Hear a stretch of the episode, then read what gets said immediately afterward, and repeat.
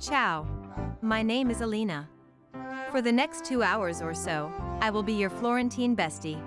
I will give you my insight into the city so you can feel it at its best. Since the city center of Florence is quite small, we will pass all the main sites.